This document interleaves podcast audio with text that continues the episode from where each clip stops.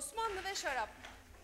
Müslümanların şarap ve şarapçılıkla ilgisi olmadığı sanılırken ve yazılı çok az bilgi varken, Müslüman olmayanların bu faaliyetleri padişahların, bürokrasilerin radarından kaçmış. Sevgili Süreyya Hocam, e, bize nasıl takdim edeceğimi de bilmiyorum Süreyya Faruki'yi. E, dünyanın en önemli Osmanlı uzmanlarından, akademisyen, e, yazar, binlerce makalesi, bildirisi kitabı var e, ve gerçekten çok onur duyuyorum. E, hem Andrew Dalby'nin bir Bizans uzmanı olarak bizimle bugün olması hem de e, bir Osmanlı uzmanı olan çok önemli bir belki en iyisi bilmiyorum. Değil mi hocam? E, öyle öyle.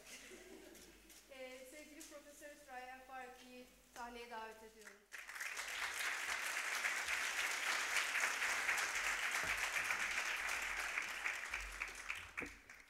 Çalışıyor mu? Çalışıyor hocam. Okay. Merhaba, beni davet ettiğiniz için ayrıca teşekkürler. Şu anda ben sizleri enteresan bir yazar ile tanıştırmak istiyorum. Efendim bu adam Domenico Sestini, çalışmadı galiba. E, Domenico Sestini Floransalı. Hayatının önemli bir bölümünü İstanbul'da ve Osmanlı İmparatorluğu'nda geçirmiştir. Yani efendim Eflak ve Boğdan'dan başlayarak efendim Basra'ya kadar gitmiştir. Oysa e, adam aslında yani ilginç bir şekilde, ilginç bir hikayesi var. Efendim en yeni yani bir, biblio, bir biyografik bir ansiklopedi var İtalya'da. Nispeten yeni bir biyografi yazılı ve efendim anne babası hakkında bilgimiz yoktur diye bir kayıt var. Şimdi bu 18. yüzyıl ortalarında olan Floransa kenti için biraz şaşırtıcı bir bilgisizlik.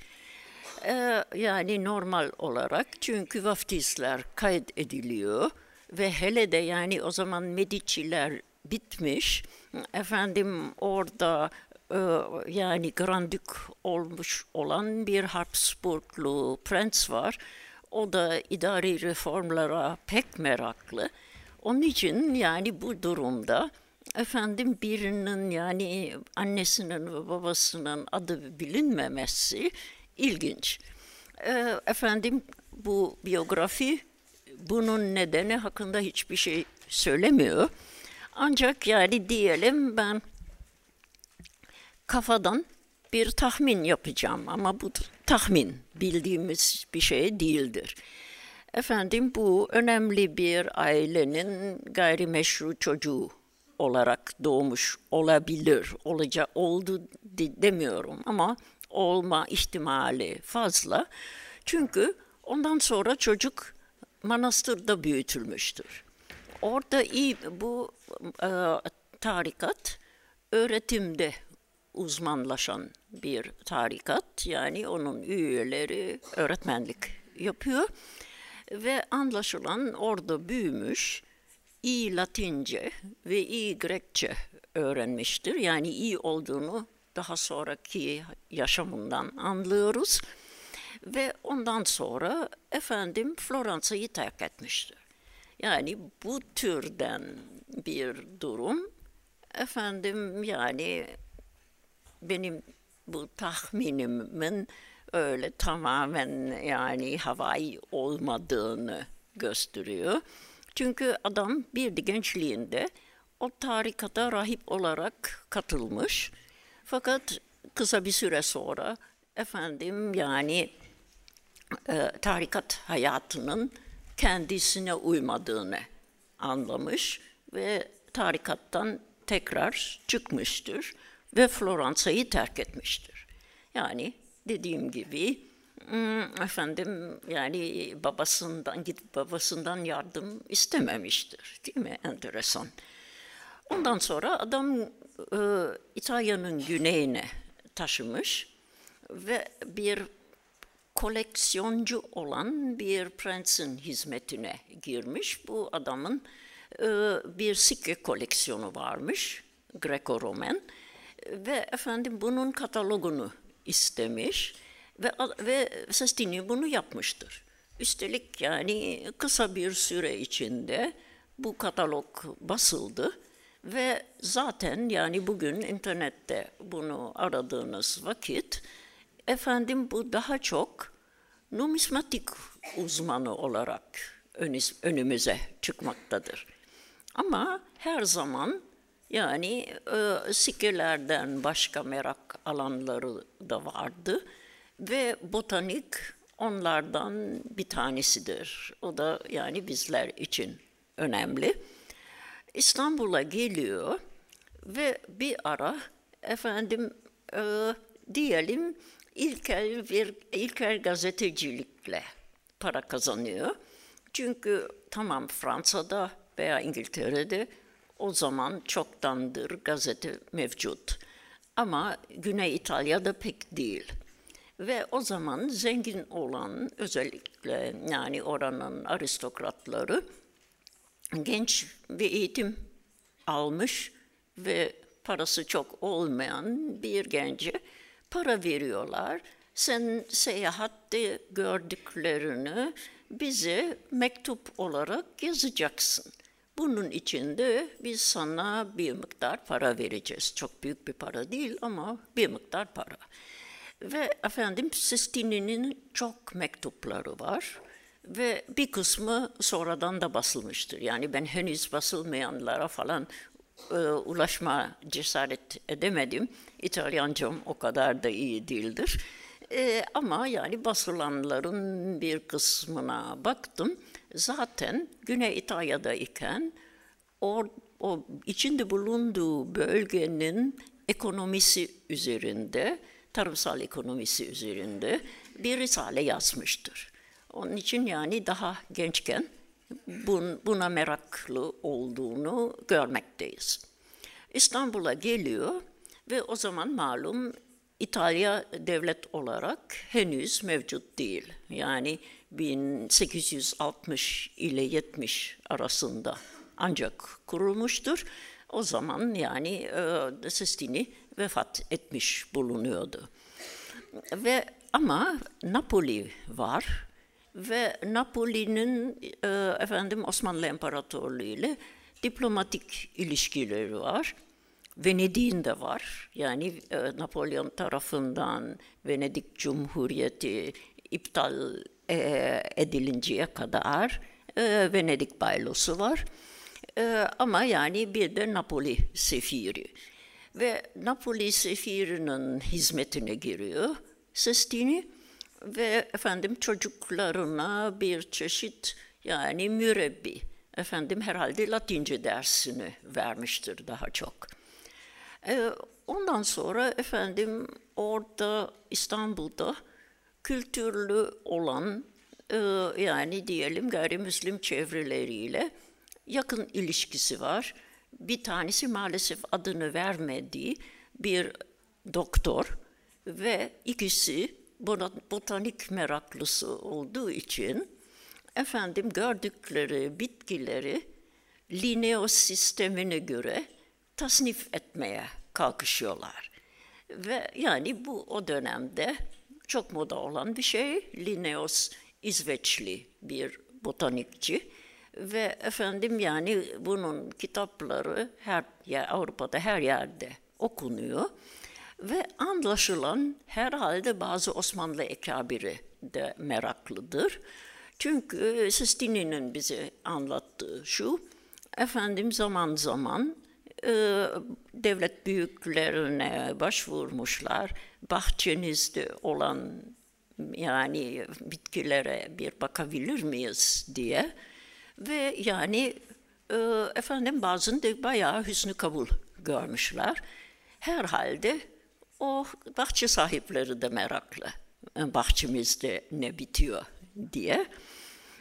Onun için yani şu anda size anlatacağım şey bir yerde yani bu bahçe seferlerinin bir sonucu olsa gerek. Ayrıca o dönemde efendim bahçıvanların önemli bir bölümü hiç değilse çatpat İtalyanca bilmektedir. Çünkü yani henüz de Venedik Cumhuriyeti var. Adriyatik'in kenarlarında bir takım küçük kasabalar Venedik'e bağlıdır. Ve bu kasabaların hemen hemen hiçbir hinterlandı yok. Zaten belki bazılarınız Dubrovnik'te tatil yapmıştır. Yani Dubrovnik'te duruyorsunuz, mediteran bir iklim ve arkanızda yüksek dağlar. Yani şerit çok dar. Ve bu efendim Adriyatik denizi boyunca bu böyle. Onun için or, o kasabaların sakinleri iş bulmakta güçlük çekmektedir. Ve bir kısmı İstanbul'a gider iş aramaya. Yani biz hep efendim bu, bu insanlar Amerika'ya gidiyor diye düşünüyoruz. Tabii ki gidenler var. Ama efendim İtalyanlar 18. ve 19. yüzyılda her yere gidiyor. Ve İstanbul çekim noktalarından bir tanesi. Ee, onun için yani efendim Sestini bize Karadeniz'e yakın olan bahçelerde bile efendim İtalyanca bilen bahçıvanlarla konuştuğunu anlatmaktadır. Efendim bir de yani dediğim gibi e, sikke çalışmalarına devam etmektedir. E, ve o dönemde e, İngiliz sefiri olan Ainsley e, bu konulara meraklı. Yani bir yerde efendim çalışmalarında Ainsley tarafından da yardım görmüştür. Hatta bir ara, yani iş bulmuş herhalde. Çünkü bir ara e, East India Company'nin önemli bir görevlisi karadan Basra'ya kadar gitmek istemiş. Ondan sonra Hindistan'a yani görev yeri olan Hindistan'a efendim e, Basra'dan yani deniz yoluyla gitmek gitmeye planlamıştır. Öyle de yapmıştır sonunda. Ama yani e, Osmanlı İmparatorluğunu hiç ama hiç bilmediği için biraz deneyimli olan bir refakatçi aranıyor. Ve Sestini bu adamı Basra'ya kadar götürmüştür. Ondan sonra efendim gemi ile yani Mısır'a ve efendim sonunda da yani Doğu Akdeniz'e dönmüştür. Ee, yani anlaşılan Sestini öyle efendim normal olarak yabancıların gitmediği yerlere gitmekten çekinmeyen bir tip. Efendim bir ara hastalanmış büyük bir olasılıkla sıtma ve birisi bir kaplıcayı tavsiye etmiştir. Ve adam Anadolu'nun ortasında bir yerde bu kaplıcayı bulmuştur.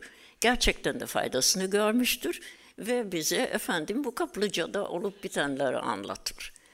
Veya efendim işte Basra'ya giderken Sivas'ta küçük bir ayaklanma oluyor. Ee, orada oradaki e, efendim e, Sancak Bey'inin e, istihdam ettiği bir görevliye karşı. Ve bu anlaşılan küçük bir olay ama yani Sistini içinde bulunduğu için bunu detayıyla anlatıyor. Efendim birkaç yıl sonra buna benzer bir olay tekrar olmuş ve bu sefer bunu e, bir meslektaşımız Osmanlı belgelerinden anlatmıştır ve birbirine çok benziyor. Yani demek ki e, efendim Sestini iyi gözlemci imiş. Hatta yani o zaman isyan Sivas'ta isyan çıktı mı devlet görevlileri belirli bir köye kaçıyormuş. O köyün adını bile doğru vermiştir. yani hani zaten e, bu mütesellimi o köyde aramıştır. Köyün adını da vermektedir. Onun için yani e, anlaşılan sosyal ilişkilerinde rahat. Çünkü Bursa ziyareti sırasında anlattığı şey de ilginç. Efendim aslında bir arkadaşla birlikte Uludağ'a çıkmak istemiş. Fakat hala hava muhalefetinden ötürü bunu yapamamışlar. Yani Bursa'da kalmışlar ne yaparsınız? Ve yağmurda, çamurda çarşıyı gezersiniz. Ve adam bize yani e, Bursa çarşılarında neler satıldığını anlatır. Ama bir de bir nezaket ziyareti. Çünkü efendim artık gözden düşmüş, Bursa'ya sürülmüş bir eski saray veya devlet görevlisi var. Şu anda rütbesini unuttum. Diyor, efendim bu insan bize zamanında çok iyi davranmıştır. Şu anda da yani pabucu dama atıldı. Ee, o zaman yani kendisini ziyaret etmek farz oldu. Yani dediğim gibi sosyal ilişkilerinde herhalde rahat olan bir insan. Hatta efendim e, yani genç gayrimüslimlerin adalarda nasıl eğlendiklerini anlatıyor. Çünkü orada Müslüman yok, şikayet edecek olan da yokmuş. İnsanlar aralarında para topluyorlarmış. On, onunla yiyecek ve şarap alıyorlarmış, pikniğe çıkıyormuş. Yiyecekle bitince mecburen evlerine dönüyorlarmış. Ve anlaşılan yani Sestini buna da katılmıştır. Çünkü genç adam yani o dönemde. Daha sonra efendim bu bu yaşam 1792'ye kadar devam etmiştir.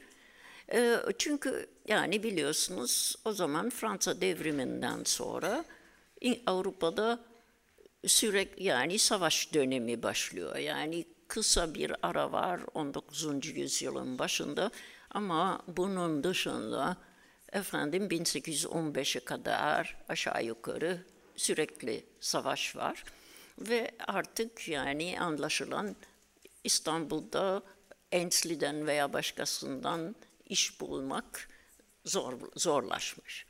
Fakat yayınları nedeniyle belirli bir artık isim sahibi yani kırkını geçmiştir ve efendim e, Prusya'ya gidiyor.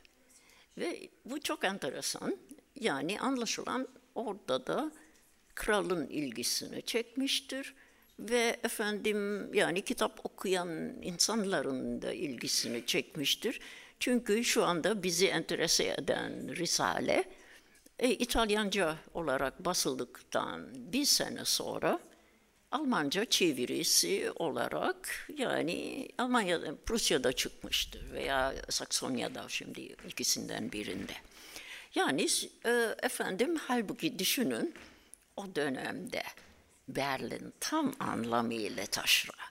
E, efendim bize Ahmet Resmi en nihayet böyle 1770'li yıllarda e, oraya gitmiş e, elçi olarak ve bizi yani insanların nasıl merak ettiğini anlatmaktadır.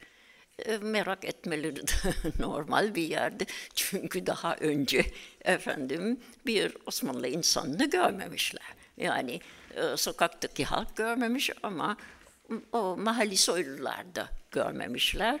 Onun için yani her Ahmet Resmi de her bir tarafa davet edilmiştir. Onun herhalde yani aynı tipten bir merak, e, efendim hiç daha önce bilmediğimiz, duymadığımız bir insan. Efendim yani Berlin'de özellikle sarayda ilgi görmüştür.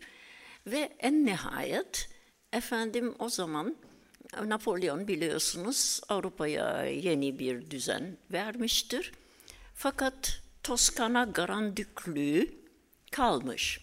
Ve e, Napolyon bir kız kardeşini efendim Grand Duchess olarak Floransa'ya tayin etmiştir. Ve bu hanım Sestini'ye bir profesörlük teklif etmiştir. Yani seyahat kitaplarından ötürü değil, efendim numismatikteki bilgisinden. Ve efendim ondan sonra yani tamam 1815'te e, Elisa artık Grand Duchess değil ama daha sonraki rejimde de Efendim bu profesörlük ona baki kalmıştır ve 1700 1800 pardon 32 yılında vefat edinceye kadar Floransa'da yaşamıştır. Üstelik numismatik konusunda efendim yayın yapmaya devam etmiştir. Dediğim gibi yani internette aradığınızda bu numismatik yayınlarını bulmak mümkün. Üstelik vefat ettiği zaman yani uzun bir yani hayat hikayesi bir numismatlara özgü olan bir dergide yayınlanmıştır. Yani görüyorsunuz bu e, bu kaynak e, bence yeteri özellikle İstanbul için yeterince yani kullanılmamıştır. E, çünkü adam bir de çalışan insanları bir ölçüde merak eder. İstanbul'da bazı atölyelere girmiş, bizi kahve tahmisini anlatıyor. Efendim bir yerlerde akikte gravür yapan ve bu şekilde e, yani yüzük çıkaran e, efendim adamların atölyesini görmüştür. E, ben gerçekten hayret ettim çünkü ben bu tür şeylerin e, hazır olarak Hindistan'dan geldiğini düşündüm. Oysa yani e, akik çalışanlar İstanbul'da da varmış. Ve ya efendim o dönemde uz, pipo uzun çubuklu olmalı. Çünkü çubuğun uzun olması bir statü belirtisi. Ve efendim bize Yasemin çubuğundan nasıl pipo çubuğu üretildiğini anlatmaktadır. Onun için yani dediğim gibi efendim çalışma hayatı hakkında e, oldukça fazla bilgi var. E, herhalde yani kolay ilişki kuran ve bu nedenle kendini çeşitli yerlere davet ettiren e, bir tip imiş. Herhalde öyle. E, şimdi bizler için enteresan olan başka bir yanı var. Efendim İstanbul bağları hakkında anlattıkları. Ve efendim yani kastettiğim üzüm bağları. Ve bildiğiniz gibi bugün yani efendim Boğaz içinde üzüm bağı yok ve çoktandır yok. Yani ben merak ettim ee, ve efendim e, eski seyahat rehberlerini karıştırdım. Ee, tavsiye edebilirim. Alman Arkeoloji Enstitüsü'nde burada iyi bir seyahat rehberi koleksiyonu var. Ee, ve yani oradaki kütüphaneci sağ olsun e, bunları yani bana buldu.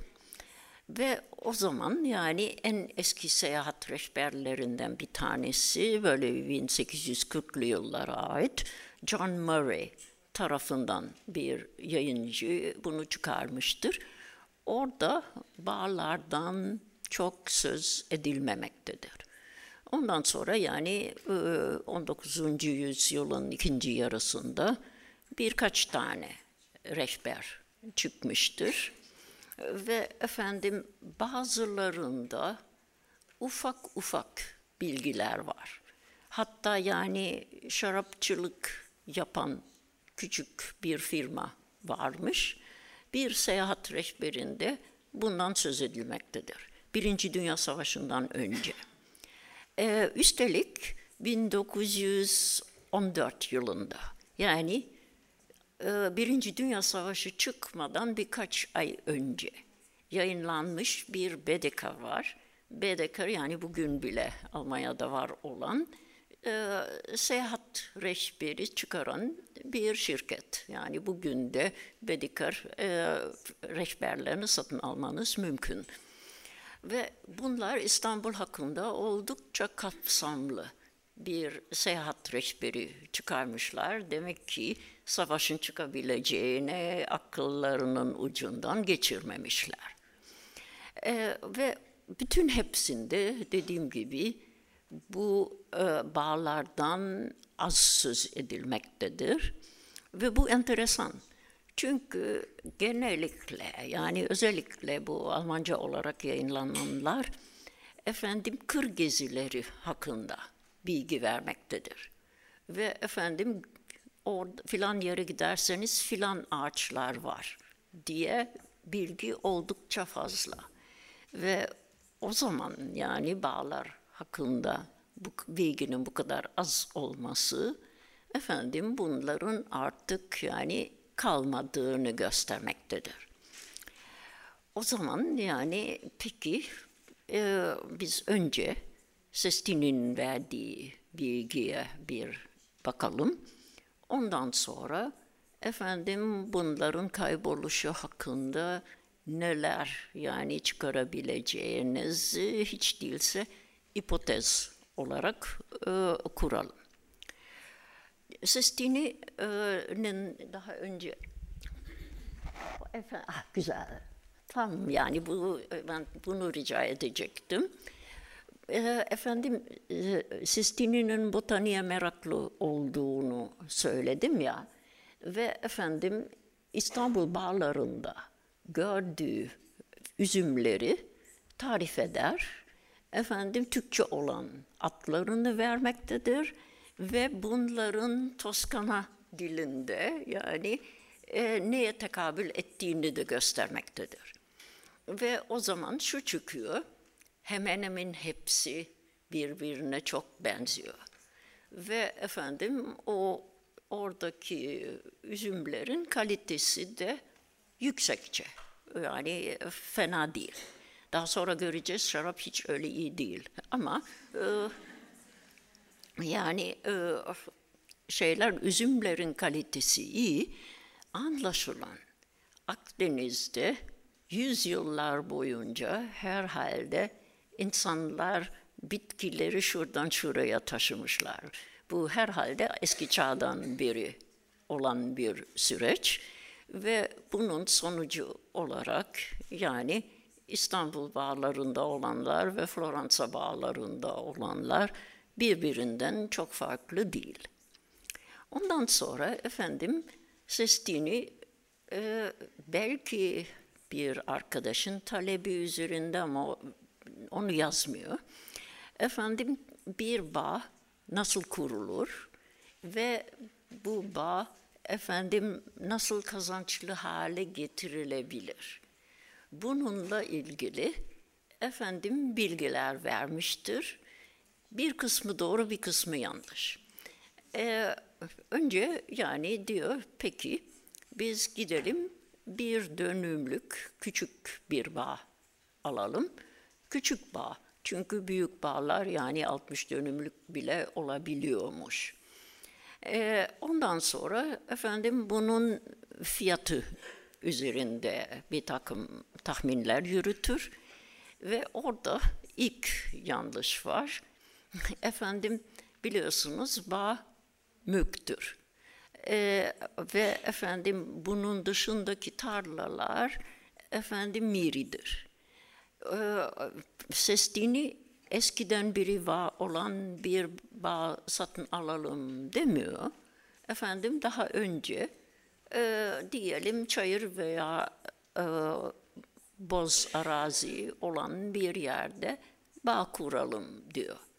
Eh, ama o zaman bu miridir ve bunu yani bunun rakabesi için para vermesi gerekiyor.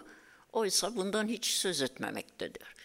Yani bunu nasıl kaçırmış, niye kaçırmış bilmiyorum ama kaçırmıştır. Ondan sonra efendim işte böyle bir bağın düzeni nasıl olmalı? Anlaşılan o dönemde meyve ağacı ve yani e, efendim üzüm e, aynı alanda oluyormuş. E, ve bunun şöyle bir mantığı varmış. Bir efendim e, bu meyve ağaçları ileride e, üzüm bitkilerini koruyacak. E, aynı zamanda efendim e, icabında bu şekilde e, bu bağdan daha fazla kar etmek mümkün. E, ve diyor ki efendim e, bağdan geçen yollar olacak ve bu yollar boyunca mutlaka meyve ağacı dikilecek. Demek ki meyve ağacı satın almak mümkün imiş. Yani nereden alınacağını maalesef söylemiyor. Ama yani belli ki yani orada problem yaşanacağını e, hiç düşünmemiştir. Ondan sonra efendim bir takım hesaplar var. E, yani detayı sıkıcı olur ama diyelim efendim bu toprak nasıl kazılır? Anlaşılan efendim yan yana hendek kazılıyormuş ve bir hendek kazarken tabii ki toprak artacak. Bunu daha önce kazılan hendeğe atacaksınız. Herhalde maksat toprağın havalanmasıdır. Hatta yani bazı yerlerde hendekler doldurulmayacakmış. Çünkü eğer yağmur yağarsa efendim sular oradan aksın. Ve efendim anlaşılan Sestini e, iklim açısından biraz kaygılı. Çünkü diyor yani bağlar mutlaka güneşe bakmalıdır. Ee, bir de yani e, tipi kar, fırtına gibi olaylardan bahseder ve diyor her yerde olduğu gibi bunlar burada da vardır. Yani demek ki efendim e, yani öyle İstanbul'un iklimi yumuşaktır demiyor. E, şimdi o zaman yani diyeceksiniz peki bu üzüm ne gibi bir işe yarıyor? Yani daha sonra yani bağ bozumunu ve şarap yapını anlatacağız. Alternatifler var mıdır? Bana sorarsanız biraz zor. Çünkü dediğim gibi İstanbul ee, yani İstanbul'un yazı sıcak, e, sonbaharı güzel. Ama dediğim gibi e, en nihayet küçük, küçük buzul çağı henüz bitmemiştir. Kışlar sert ve uzun ve o zaman yani herhalde kuru üzüm yapmak veya efendim böyle sofrada yenen üzüm üretmek için Efendim, ondan sonraki resim bile. Lütfen rica etsem.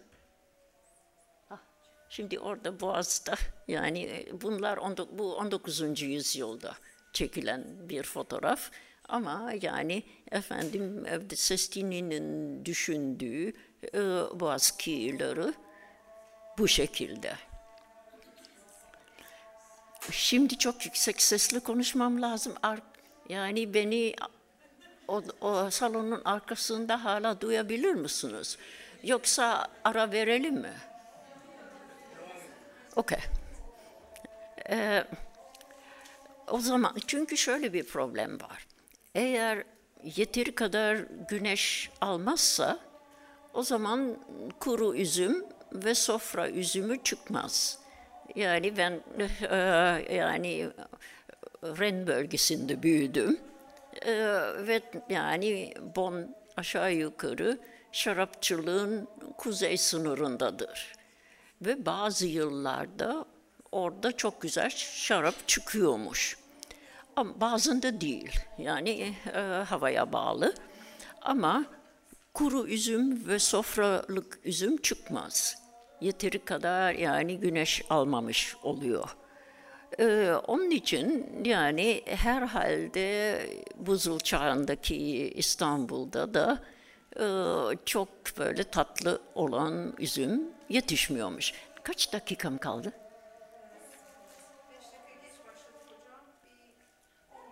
Ha, güzel, yeter. Yok yok ya, tamam ondan sonra sorular. Okey.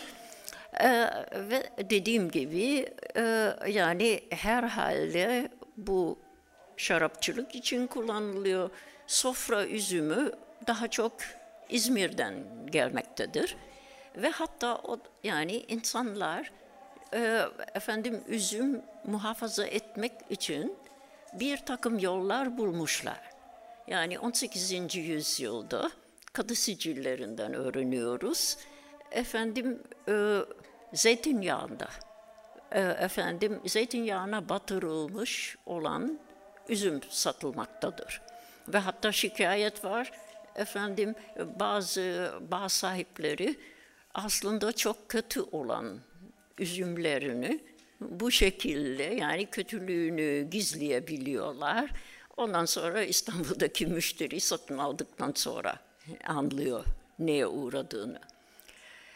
Ee, dediğim gibi yani e, efendim Sestini'nin tahmini beş sene içinde bu e, e, bağ kar getirebilir. Fakat orada yani ben iki hata hesap hatası var dedim. İkinci hata da şu, efendim genel olarak e, efendim faizin yüzde beş dolaylarında olduğunu tahmin etmektedir.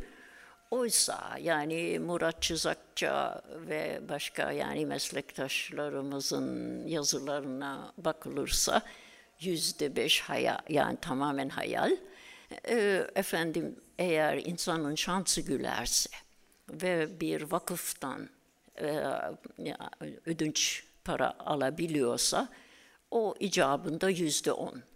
E, yüzde on çok iyi. Yüzde on beş çok daha normal. Ve özel kişiler icabında yüzde yirmi talep edebiliyor. Hatta yani Murat Çizakçı'nın bulduğu güzel bir örnek var. Bazı kurnaz e, iş sahipleri İstanbul, e, Bursa'daki vakıflardan ucuz kredi alıp bunu İstanbul sarraflarına daha yüksek bir faizle veriyormuş. Yani yüzde beş hayal. Demek ki yani bence o bağda iki problem var. Ee, bir efendim yani e, rakabe sahibini nasıl tatmin edeceğini hiç düşünmemiş bir. Bir de efendim e, yani faizleri çok daha düşük hesaplamıştır. Niye bu böyle onu bilemeyeceğim. Bir de tabii insan merak eder. Acaba yani böyle bir hesaba niçin girişmiştir? Maalesef bunu söylemiyor. Ama bazen insana sanki şey gibi geliyor. Adam yani ben günün birinde emekli olacağım. Orada Boğaz'da bir bağ alacağım ve bağımın içinde oturacağım. Yani e, belki bu, belki niyet buydu. Kim bilir?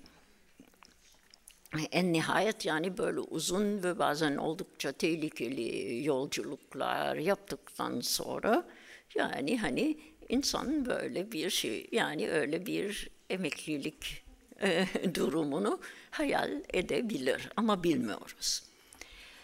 E, ondan şimdi diyeceksiniz peki yani bu bağların kaybolması ile ilgili e, ne gibi tahminler yürütebiliriz?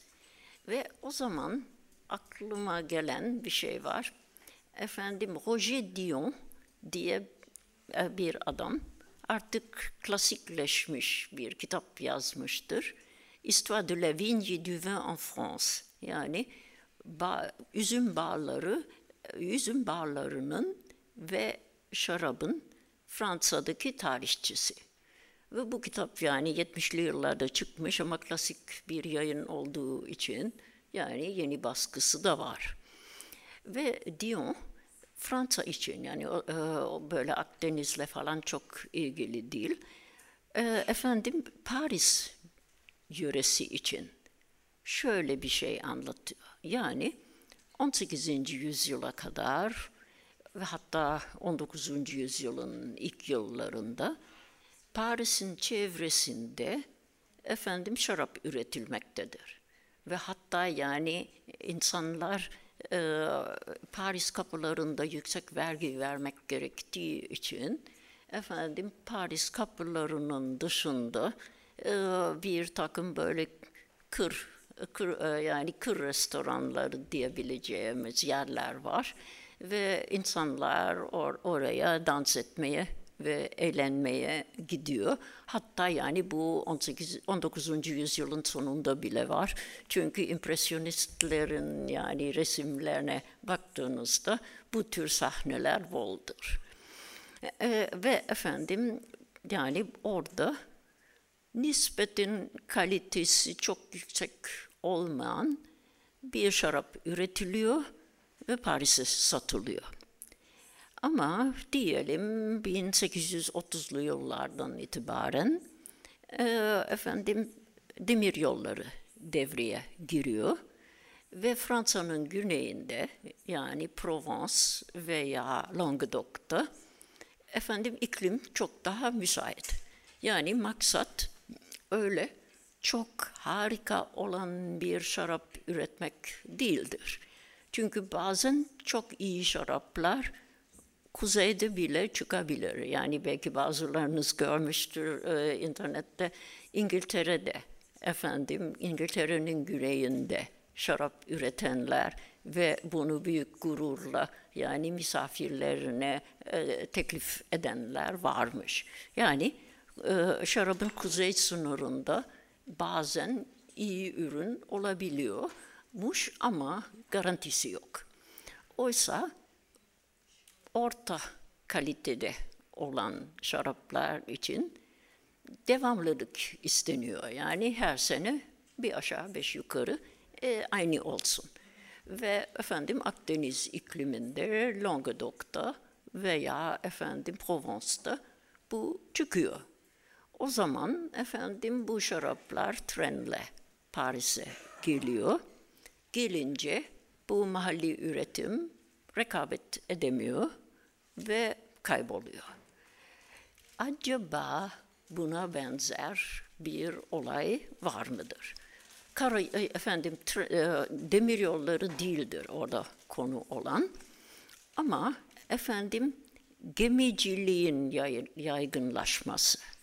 Yani 19. yüzyılda buharlı gemiler, efendim ondan sonra şirketi Hayriye Osmaniye, yani giderek hem yabancı şirketler işletiyor hem de e, efendim Osmanlı Devleti de işletiyor.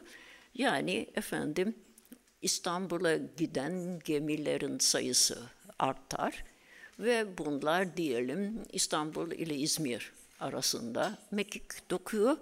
Hatta efendim Güney Trakya'da e, orada da iyi şarap çıkıyormuş, halen de çıkıyor.